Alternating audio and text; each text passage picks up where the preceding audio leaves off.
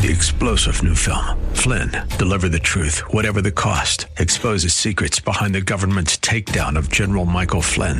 Flynn knew what the intel world had been up to. He ordered the first audit of the use of contractors. This set off alarm bells. He told the truth. He was the most dangerous person for Donald Trump to hire. They had to get rid of Flynn. Flynn, deliver the truth, whatever the cost. Available now. Watch it today. Go to salemnow.com. Salemnow.com.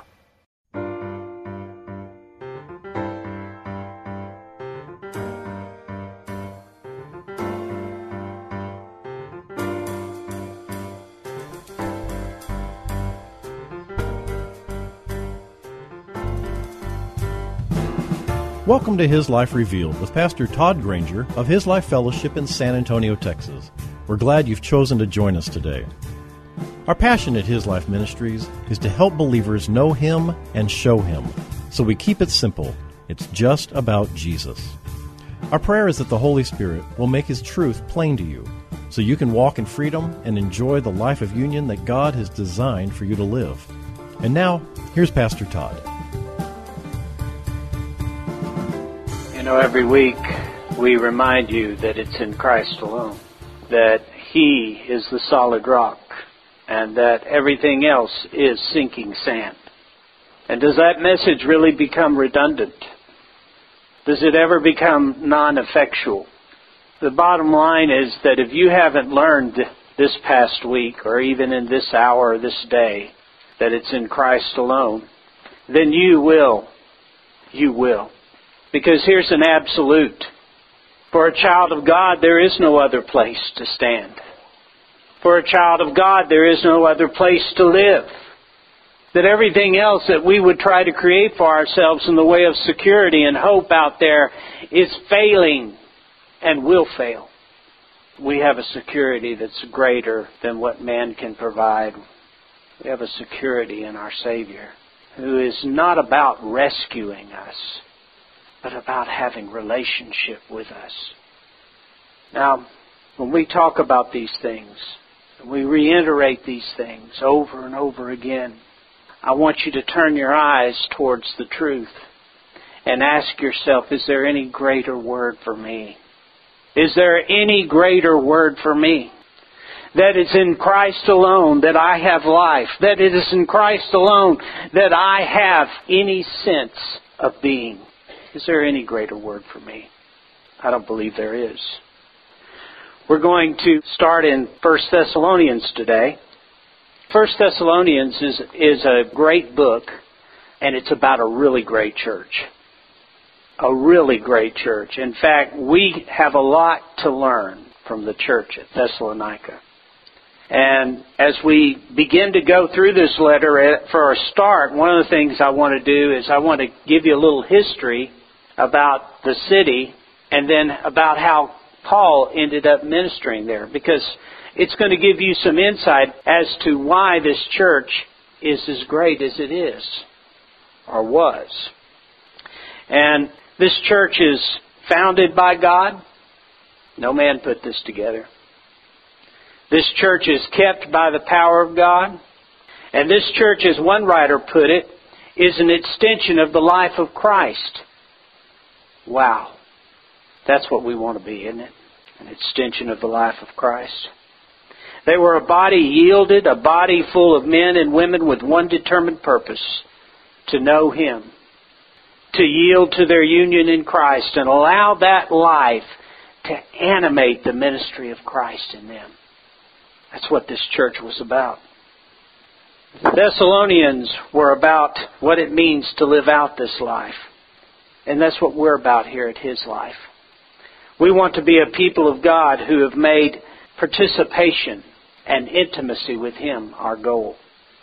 We want to be a people of God who will bring forth the ministry of Christ as we yield to His life to the people around us.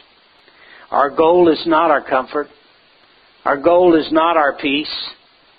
Our goal is not our prosperity.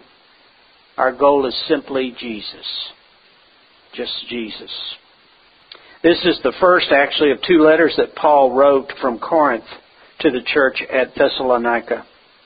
And Thessalonica was established near the site of an ancient city called Therma, and it was a popular city. And the reason it was called Therma was because they had the hot mineral springs there. So, you know, it was a great place to go, kind of a resort area, as it were. But this city was founded near that area, or very close to it, and it was actually established by a general by the name of Cassandra. Now, Cassandra came to this area, and back then this area was called Macedonia. It was Macedonia in the north and Achaia in the south. And this general came to this area and he says, Wow, this is a great place to set up a city. And the reason it was a great place, well, number one, the springs were attractive. And number two, this city was on the Aegean Sea. It was right next to the Oxus River and had a wonderful harbor, a safe harbor for ships. And what's key was that it was situated right on the trade route from the Orient to the West. This made this city very strategic. And Cassandra was a general for Alexander the Great. In fact, he was married to Alexander the Great's half sister, whose name was Thessalonia. So you'll never guess in a million years how the city got its name. So Cassandra named the city Thessalonia, and it became a pretty prosperous city. And then the Romans came in, as they will do, and conquered the city. And when they conquered the city, they decided to make Thessalonica actually the capital of Macedonia. And this city became a trade center under Rome. It became a trade center. It became a harbor. It became a huge area of commerce. And the city was filled with sailors, it was filled with merchants, it was filled with soldiers, it was filled with all manner of individuals. And it was famous for a lot of things, but one of the number one things it was famous for was perversion. It was one of the most corrupt cities. It was so perverse, the crime was so rampant, it also became known as the city that built houses without windows in order to protect themselves from the crime. Murder was a daily occurrence. Divorce was part of the culture. And the ancient form of abortion took place all the time, which was to take that child that you didn't want and set it out in the street and walk away. So there were orphans that ran up and down the streets. This was a perverse, corrupt, horrible place to live. Now, because there was so much commerce, the Jews moved in. So they had a huge, huge synagogue there. And that was the first place that Paul went when he got there. But I want you to see how Paul actually got there. If you will go to Acts chapter 16, verses 6 through 10. Now, Thessalonica was not on Paul's itinerary. He had not planned to go. But I want you to see this. Acts chapter 16, verses 6 through 10. And Paul and Silas passed through the territory of Phrygia and Galatia, having been forbidden by the Holy Spirit to proclaim the word in the province of Asia. And when they had come to Mysia, they tried to go to Bithynia, but the Spirit of Jesus did not permit them. So passing Mysia, they went down to Troas. And there a vision appeared to Paul in the night from a man from Macedonia stood pleading with him, saying, Come over to Macedonia and help us. And when they had seen the vision, we, including Luke, at once endeavored to go to Macedonia, confidently inferring that God had called us to proclaim the glad tidings, the gospel to them. Aren't you glad Paul was paying attention? He would have missed the will of God there, wouldn't he? No. Because here's the bottom line. This is the way it looked. This is Paul. Well, I'm going to go here. Spirit of God says no. Okay, well then I'm going to go here. Spirit of God says no. Okay, well then I'll go here. Vision. Go to Macedonia. Well, that will be done. I go here. Paul didn't plan. You see, if you have a heart for the Lord, It was God's job to shepherd Paul. It wasn't Paul's job to figure out where to go next. In fact, if Paul got it wrong, how many times did he get it wrong? Three times. Well, let's see. We've got north, south, east, and west. How many times can you get it wrong? Three times. And Paul got it right the last time. But here's the thing with Paul. Paul had, had a plan and he had a paradigm he operated under, and this is what it was. Thy will be done. Paul was literally shepherded into Thessalonia. Well, you ever watch a, a shepherd lead the sheep? Kind of does this with the staff, kind of moves them forward. That's exactly what God did with Paul. So Paul moves forward and he goes into Thessalonia with the word. And I love that. I love that little thing that uh, he puts in there. And we, confidently inferring, we went, endeavored to go to Macedonia, confidently inferring that God had called us to proclaim the glad tidings of the gospel to them. Well, he, I guess he could be confident about that, couldn't he? Paul didn't know where he was going, but here's the key about Paul, and this is the truth of you. You don't know where you're going. You got plans, don't you? I know, I'm, I know most of you. You have plans, but you don't know where you're going. You don't have a clue. You have plans, but you don't know, but you know who's leading, don't you? Can you be confident in that? You see, the place of rest is not in knowing where you're going, it's in knowing who's leading, isn't it? If the place of confidence was, was in your plans, how confident could you really be? The reality is that a life that is completely yielded to the Lord can walk forward without fear, knowing that God will move him forward. And here's the thing. We believe because the enemy will convince us that our choices are multiple choice, but there's only one right answer, and if we get it wrong, then we'll really screw it up. I've got three ways to screw it up, and I'll miss God, and it'll be terrible. No, that's not true. Now, was there ever a man who walked the earth apart from Jesus that was any closer to God than Paul? Well, I'm not sure that there was. But the bottom line is this Paul had an intimate relationship with the Lord, but it wasn't based on what the Lord revealed to him. It was based on who he was in Christ. It wasn't based on Paul's knowledge. It was based on who he was in Christ. So here's the thing. Paul could be confident in the Father's love. He could be confident in the Father's direction. He could be confident that God would guide him. Now here's the thing. He knows that the Lord is moving him to Thessalonia. Do you think that he's really worried about what he's going to do when he gets there? Is he? You see, here's the bottom line. The same God that called him, faithful he is he who called him, who will also do it. Paul could rest. If this were my experience, and I've done this in the past, I know what happened. God says, go this way, I go this way, and the door's blocked. Well, Lord, how come the door is blocked? I've tried so hard, Lord. I don't understand. How did I miss you? Lord, can't you just reveal, can't you open the door? Lord, I'm going to pray and pray that you open the door. Lord, please open the door. Does that sound familiar? Listen, Christians, it's not that complicated for us. When we recognize that we live in relationship, then we can know that if we miss one direction, God's going to move us to the right one. And a no is as good as a yes because it says, yes, you're right, this isn't the right direction. Go the other way. Trust in Him. Believe that He has a plan. So Paul comes to Thessalonica said, Well, God's brought me here, so I'm sure I'm going to have a long ministry here. We're going to build a huge church. There are going to be thousands of conversions. This is, we're going to we're going to have a we're going to have a radio ministry and a television ministry. We're going to because God put us here. This is going to be huge, isn't it? Well, let's see.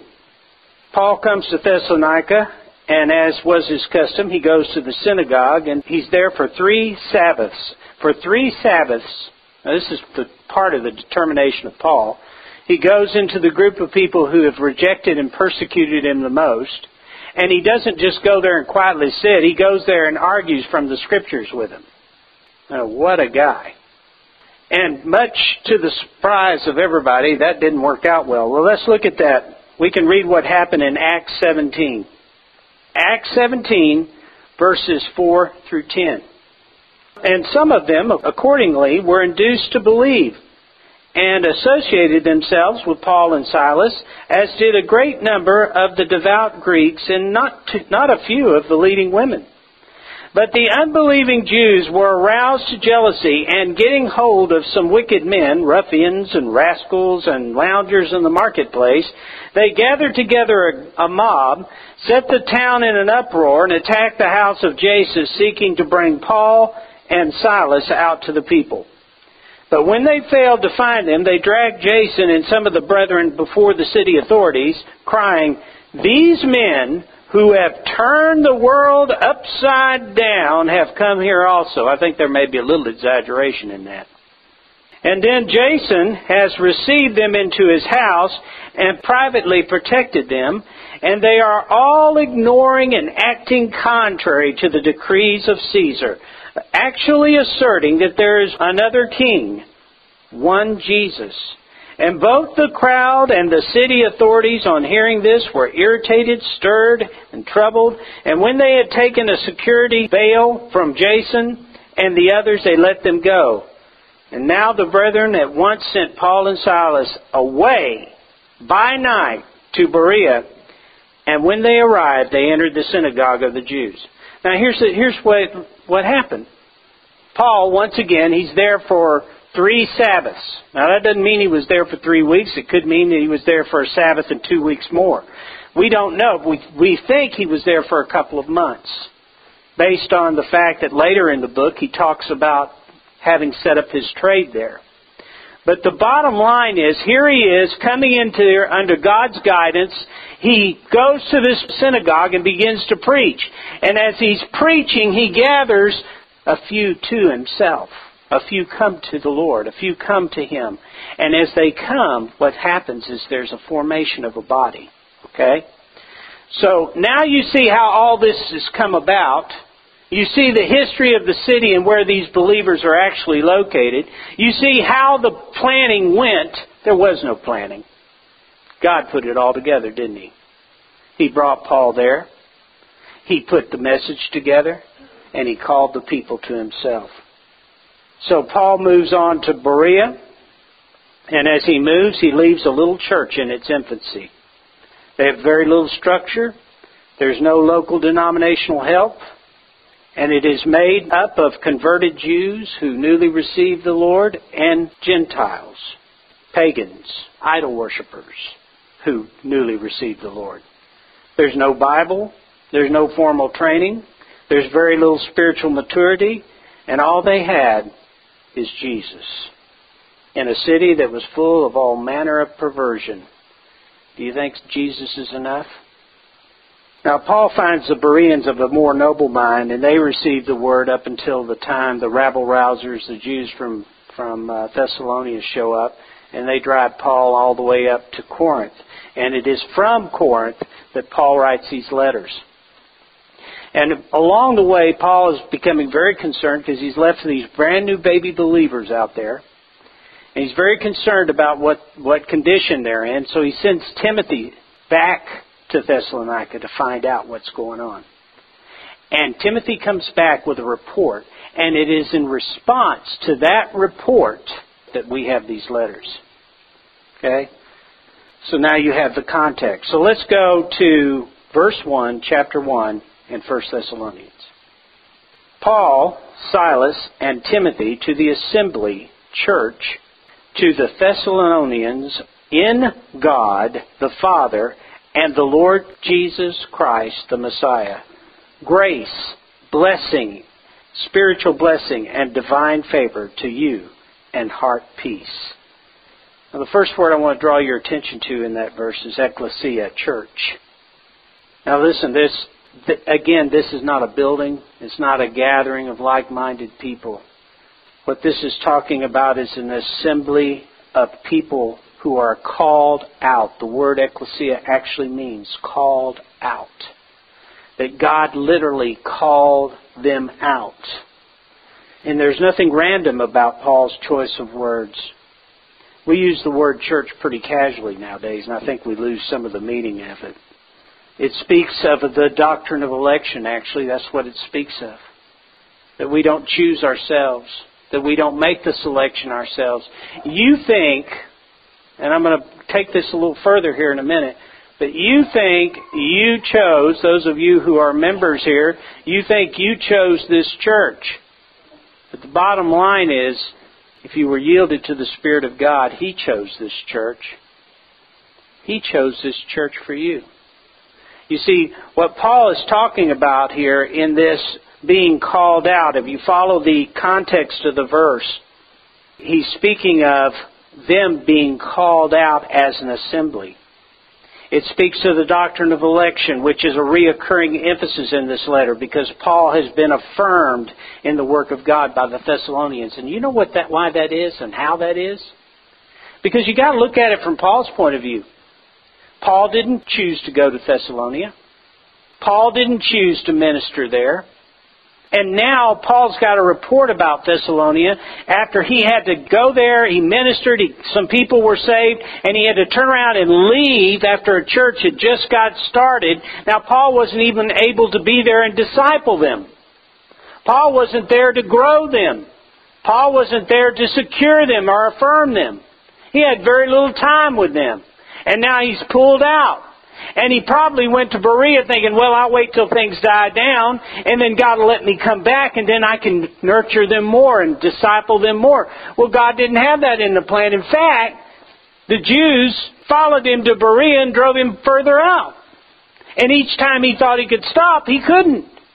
Well, you know what? That wasn't the enemy. God allowed that. And you know who discipled the the Thessalonians? You know who brought the Thessalonians along? You know who taught the Thessalonians? Jesus. Jesus. We're going to see that more and more as we go along. Paul says you are a called church. You're called of God as a church.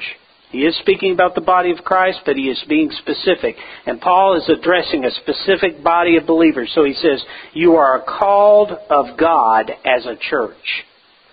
You see, the gathering was not the work of men or the fruit of Paul's recruiting, but as we have seen, Paul was sent by God, not by men, not by the plan of Paul, but God literally shepherded Paul to the beginning of this church. And then Paul had the privilege of being the rallying point where God called his, his elect. And that's basically what happened. These Thessalonians were called out.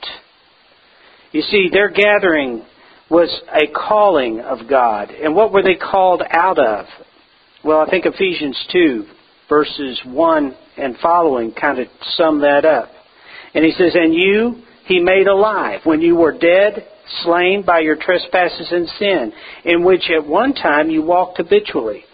And you were following the course of this course and fashion of this world, were under the sway of the tendency of this present age, following the prince of the power of the air. You were obedient to and under the control of the demon spirit that is still constantly works in the sons of disobedience, the careless, the rebellious, and the unbelieving who go against the purposes of God. And among these, we as well as you once lived and conducted ourselves in the passions of our flesh our behavior governed by our corrupt and sensual nature, obeying the impulses of the flesh and the thoughts of their minds. Our cravings dictated our senses and our dark imaginations. We were by nature children of God's wrath and heirs of His indignation like the rest of mankind. Now you just recall what I said about that city.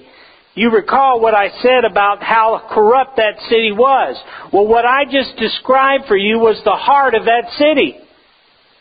What I just described for you was an assembly of darkness versus an assembly of light. They were called out of the assembly of darkness into the assembly of light. Now here's the bottom line of it, guys. There are two places of worship. It's the world and there's Christ. The world, there's Christ. There's no three places. And when we forsake Christ, we worship at the world. They were called out by God into His body as an assembly. They were called individually first as children of God, and then they were called to assemble together as one in worship, as a church. You see, the church is more than just that spiritual union that we will one day enter into the reality of. The church is the union of us in faith as believers gathering together, recognizing one source and one head, and allowing that one source and one head to gather together the very people who will perfectly match the ministry that He wants to create in your life.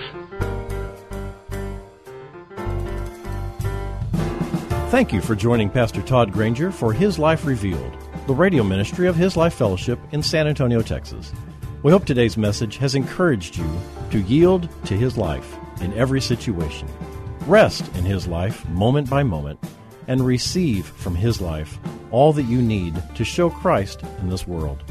If you'd like to know more, visit us on the web at hislifeministries.org or on Facebook at His Life Fellowship. And you're invited to join us for worship services on Saturdays at 5 p.m. at 7015 Wurzbach Road. If you would like to help support this ministry, send your tax deductible donation to His Life Ministries, P.O. Box 1894, Boerne, Texas 78006. And finally, this coming week, our hope is that the image of the invisible God would be visible in you. And remember, wherever you go, whatever you do, the hope of glory is Christ in you.